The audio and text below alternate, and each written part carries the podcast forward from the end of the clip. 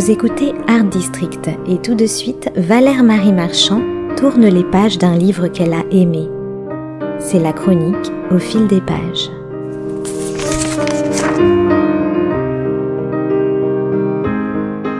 On parle d'années blanches, de pages blanches, pour dire ce qui n'a pas eu lieu ou ce qui tarde à venir. Dans son nouveau roman, publié aux éditions Julliard, Jean-Luc Marty emploie quant à lui le terme de douleur blanche et souligne ainsi la part d'indicible, de solitude et d'étrangeté à soi-même qu'il y a en toute sensation désagréable.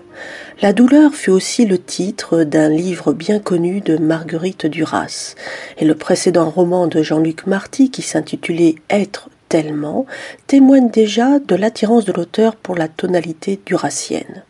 Rien de tel ici, pas ou peu de nostalgie, pas non plus de longueur faussement mélancolique, pas d'envolée lyrique, mais le sens du mot juste, et de la phrase révélatrice. La douleur blanche est un roman à part et marque, à ma connaissance, un réel tournant dans l'œuvre de Jean-Luc Marty.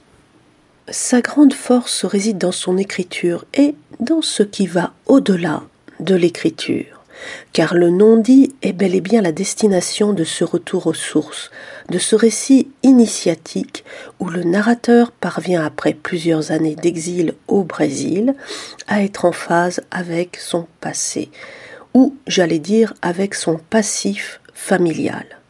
L'inventaire de toute vie a en effet un actif et un passif. L'actif ici c'est le voyage, le Brésil et l'amour. Le passif c'est sans doute l'ombre du père, mort trop tôt, l'abandon de la mère, l'enfance inachevée. À trente ans, le narrateur quitte le Brésil pour revenir dans une ville portuaire de son enfance et assister aux derniers jours de sa mère gravement malade. Il en résulte un retour à quai, riche en interrogations. Entre-temps, sa route croise celle de Carmel, une jeune femme étrangère dans tous les sens du terme, puisqu'elle est surtout étrangère à elle-même. Entre-temps, il y a des souvenirs éparses, des fulgurances, des images qui lui reviennent, tels des morceaux de bois flottés.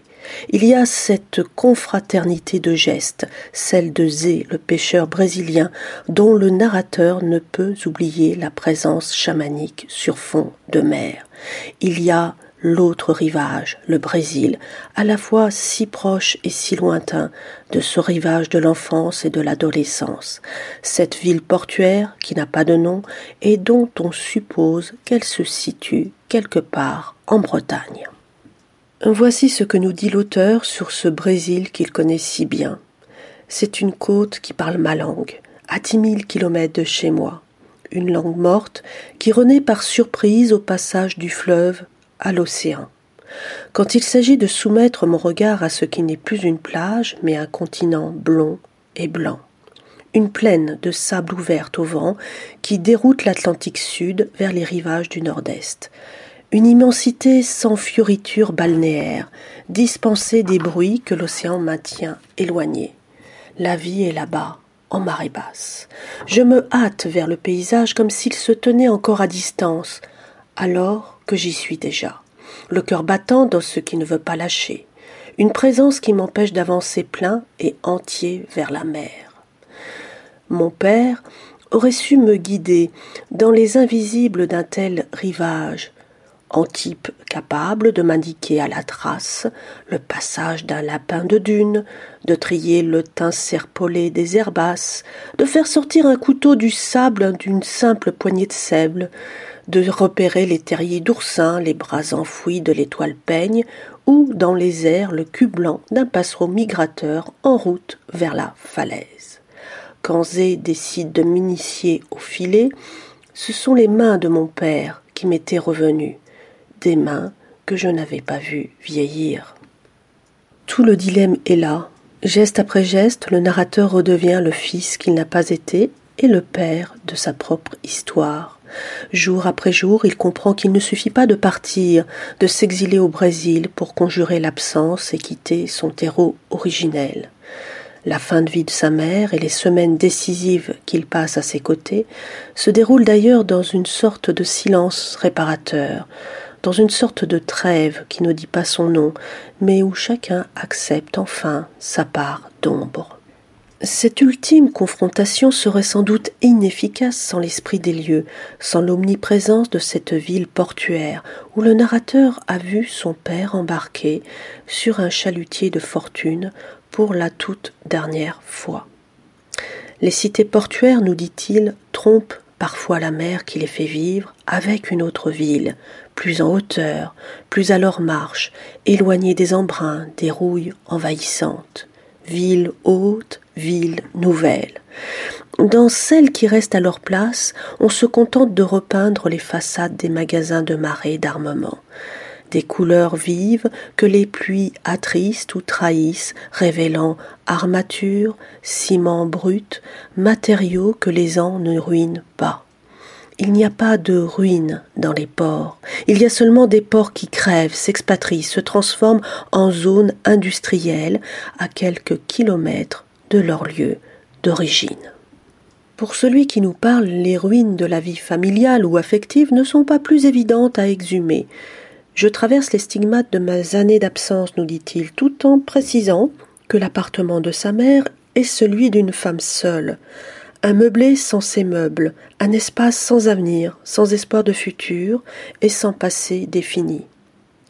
Je subis le lieu, note-t-il, n'en suis pas l'acteur, je n'ai pas de mémoire ici. Le protagoniste de ce roman ne sera donc que de passage dans cet espace qui n'est déjà plus le sien, un espace qui, selon sa propre expression, serait ouvert au rude jeu de vivre, un espace vacant où il lui faut néanmoins repérer des points fixes, réinventer un autre langage et combler les lacunes de la mémoire. À leur silence vaste, continentaux, il m'arrivait, nous dit-il encore, d'entremêler le mien. Alors la vie entrait à flot. Et l'énigme de vivre entre à flot dans ce récit, qui est sans doute l'un des meilleurs livres de Jean-Luc Marty. Son écriture mêle l'exploration de l'intime à l'appel de l'ailleurs. C'est une écriture de la maturité, en pleine possession de ses moyens, une écriture de la reconstruction où chaque geste, chaque phrase, chaque silence fait écho à ce qui rapproche ou sépare les êtres, une écriture de l'infime où l'imperceptible pourrait bien avoir le dernier mot. Alors, laissez-vous emporter par ce roman extrêmement émouvant, une approche sensible de ce qu'on appelle parfois l'intelligence du cœur.